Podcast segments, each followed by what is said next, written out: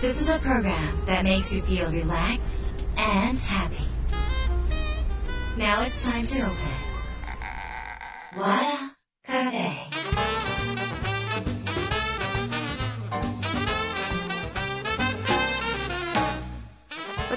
ナー和田博美です。やる気満々の人もちょっと明日が憂鬱な人も明日笑っていける。今夜もワクワクをお届けします。改めましてこんばんは和田博美です、えー今週は久々の一人トークですね、えー新年明けての、えーとまあ、ずっとね3週連続ゲストいらっしゃったのであのちょっと一人語りをさせていただきます。早いですよね。新年明けて半月ほどになっちゃいますけれどもあの皆さんねそれぞれ今年こうしたいああしたいっていう思いはあのすでにお持ちかもしれませんが私今年ね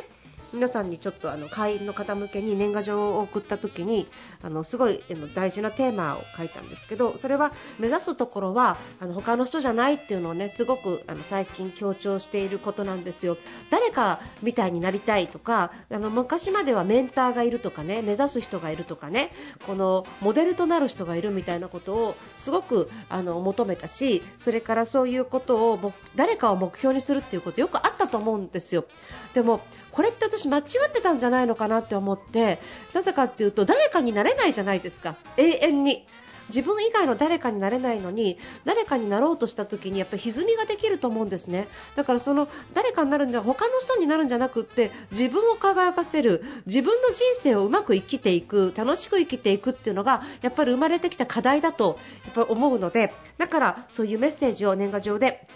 あの作りました。目標設定大事ですがその誰かを目指すんではなくって誰かみたいな自分なりのだったらいいかもしれませんがそこの中に理想郷を全部作ってしまうとやっぱり、えっと、追いつかなかったりとか全ての環境がそっくりそのままその人にあの舞い降りてくるわけではないのでそのあたりをね考えながら自分オリジナル人生をねぜひ作っていただければと思います、えーということでですね今週は皆さんからいただいたメールをご紹介します。和田博美の和田カフェ。どうぞ最後まで楽しんでいってください。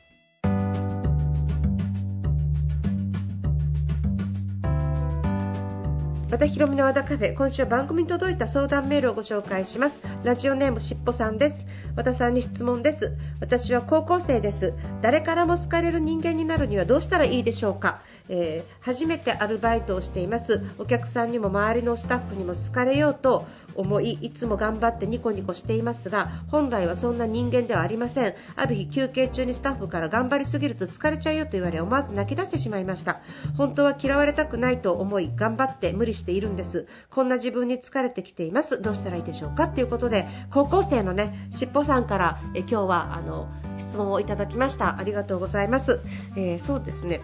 あのえーともう一回嫌われる勇気呼んでみたらみたいな感じの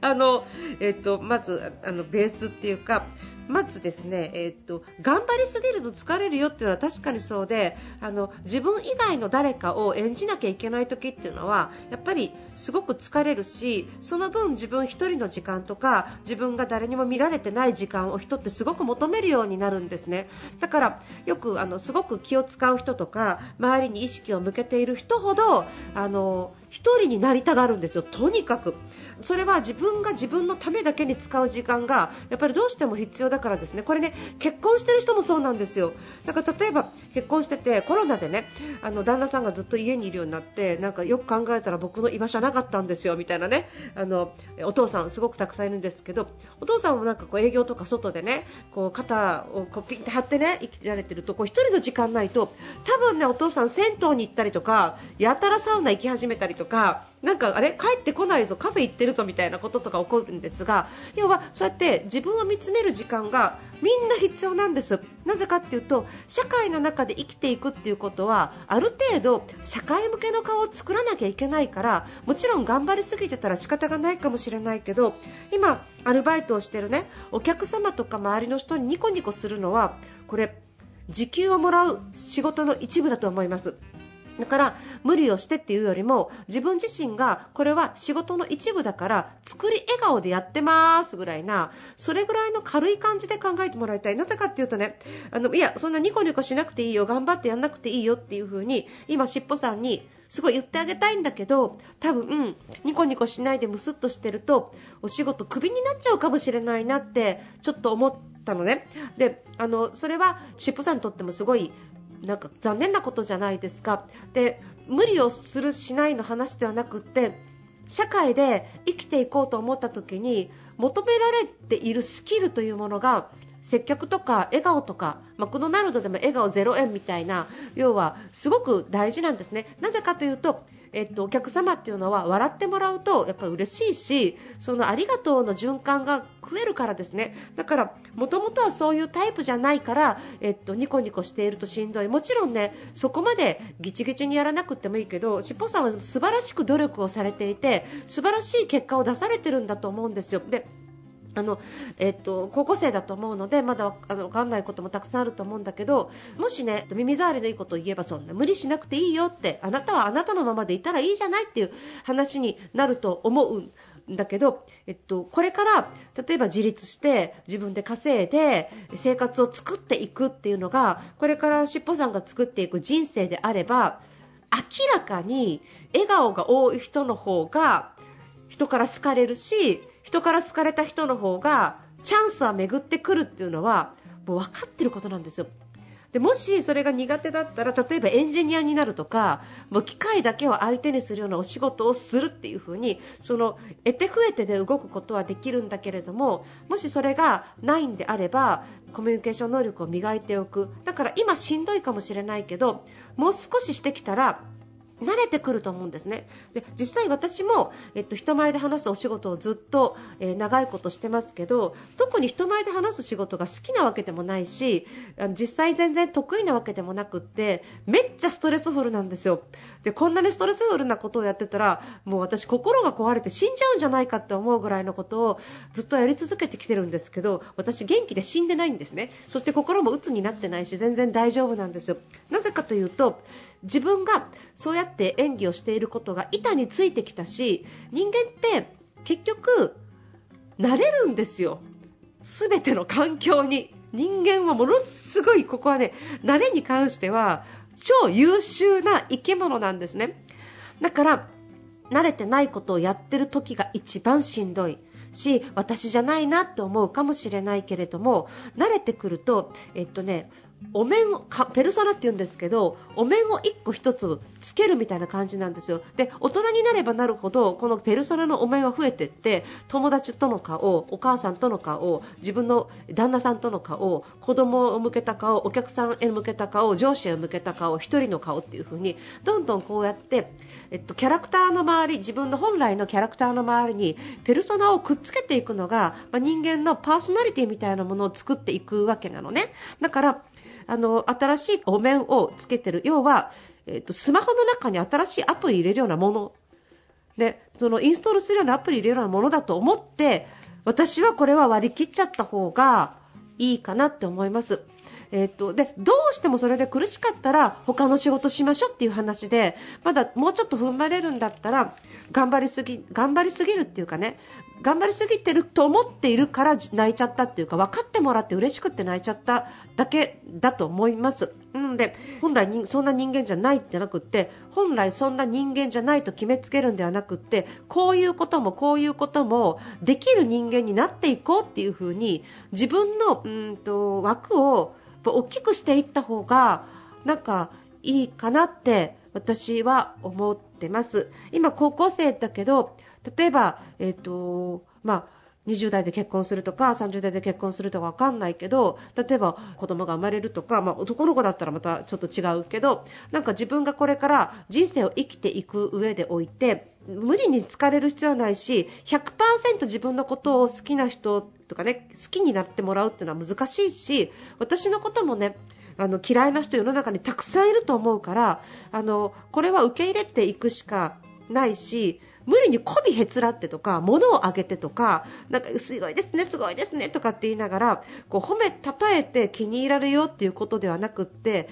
私はその笑顔っていうのが最低限のことかなって思っているので、まあ、それが、えーと、無理なくできるようになったらしっぽさんはすごい成長するんではないのかなっていうふうにあの思います。なので、えっと、嫌われてもいいんだけれども、まあ、自分が好かれてもいいかなと思う人、特にお客様には、笑顔で接するっていうことは、え大事、とっても大事なことだし、これから年を重ねていくにあたって、ご自身が転職したりとか何か仕事を選ぶときに笑顔が素敵な人の方が圧倒的に採用されるというのは年をとってもねあると思うので今新しい仮面をね身につけていくっていうような気持ちでやっていってください。でその分1人の時間をねとってムスッとしててもいい時間とかさこう1人で、えー、温泉行ったりとか1人でカラオケ行ったりとかなんか1人で動ける時間をふんだんに自分を大事にする時間をね代わりに作ってあげることによって調和していくこと要は自分に戻る時間をしっかり持っていれば乱されないわけですね。そんな風にしてやってみてください。私自身も仮面をいっぱい作ってあの今の自分をあの作ってきた感じがします。だから自分も1人の時間すごい大事にしてますしあの自分はそういうペルソナをいっぱい作って生きてきたな。それが自分の,、まあ、あのうまく世の中を渡り歩くスキルに変わったっていうふに思ってますのでぜひあの、えっと、頑張って無理しているという気持ちにならないでください。頑張って無理してるんじゃなくって成長しているんだな。新しい自分を作ろうとしてるんだな新しいものを作ろうとした時は最初慣れるまでは大変なんだけど慣れてきたら大したことないんだなぐらいな気持ちでいていただいた方がいいかなっていうふうに思います。えーと、本当はここで疲れてるんだからやめてほしいと言いたいところなんだけど5年後、10年後を見据えた上で若干ちょっと厳しい話になったかもしれませんが、えー、楽に笑顔を作れるようにちょっと慣れてみていただきたいなっていうふうに思います。しっぽさんぜひ頑張ってください。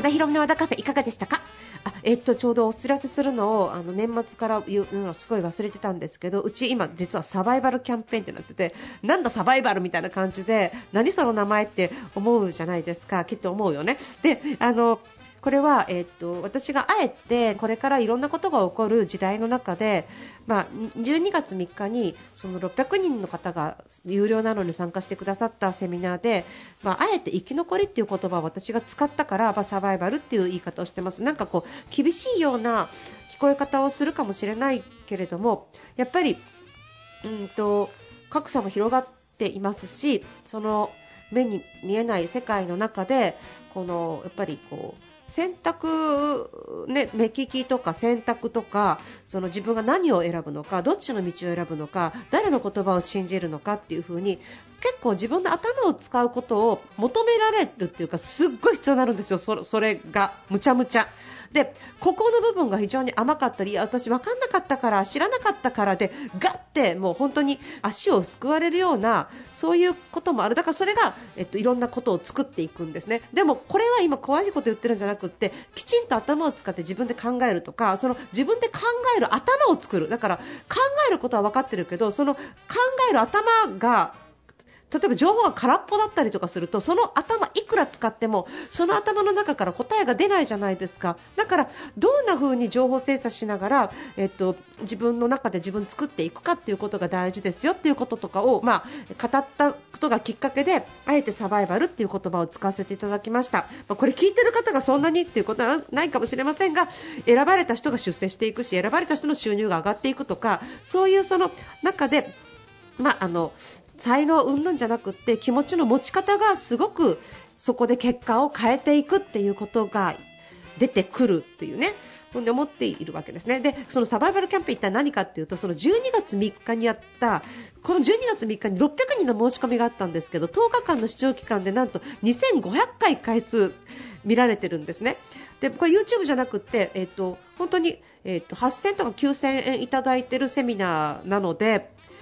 まあ、なんか会社全体で見た人いるのかもしれないですけど多分おそらく1人の人が何回もご覧になっているんですねそれほど結構その反響が大きかったものでこれからまだ見ても間に合うしあのこれからの1年の中でどんな風に過ごせばいいかっていうこれから変わっていく世の中の中での意見とか考え方それから生き方みたいなことをきちんと伝えている、えー、セミナー動画を見れなかった方のために再販売しようと。でそういうものも含めてサバイバルキャンペーンっていうのを今やっております。その中で、えっと、ついでにねあのパワースクールも入会してくださる方は1月22日ですね東京の池袋重要文化財になっているむちゃむちゃかっこいい建物の明日館での無料イベントにもご招待がまだ若干お席があればなんですができるっていう感じになってます。サバイバルキャンペーンだけでも申し込みできますのでこちらも和田博美で検索していただいたらウェブの方にバナーがありますのででぜひご覧になってください。よろしくお願いします。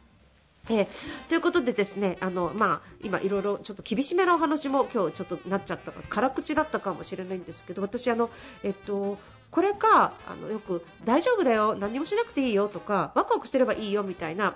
耳障りのいいことだけを言っていると目利きが効かなくなっちゃうって思っててその本当のことは一体何なのかっていうことを、まあ、しっかり見ていく上で甘い辛いとかねその酸っぱいとか例えばネガティブなものを見たとしてもネガティブな情報を入れたとしても切り替えて幸せになれる力が必要だっていうことなので今この話を聞いて私ダメだわじゃなくてじゃあどうすればいいのかっていうことをしっかり考えていくっていうことなんですねだからその楽しい世界だけを見てたらずっと心は平和かもしれないんですけれども予測不能な世の中ではいきなりのアクシデントが来た時にその心ではちょっとやっぱり、えー、不安定というかあの弱いかなっていうふうに思ってます。なのであの自分自身の人生を素晴らしいものにするために辛いものや酸っぱいものを食べても全然大丈夫な丈夫な心っていうものを持つ。それが最強でそして幸せになれるっていうことになりますからぜひそんな風にと思って今日はそんなお話をさせていただきました、えーと、皆さんにね何かきっかけになればいいと思います。そしてサバイバルキャンペーンぜひもしあの興味があったらウェブの方ぜひご覧になってください。よろしくお願いします。サバイバルキャンペーンは2月の3日まで開催しております。えー、ということでですね和田ヒロミの和田カフェ今夜はこの辺りで閉店です。皆さんにとって来週も素敵な1週間になりますようにお相手は和田ヒロミでした。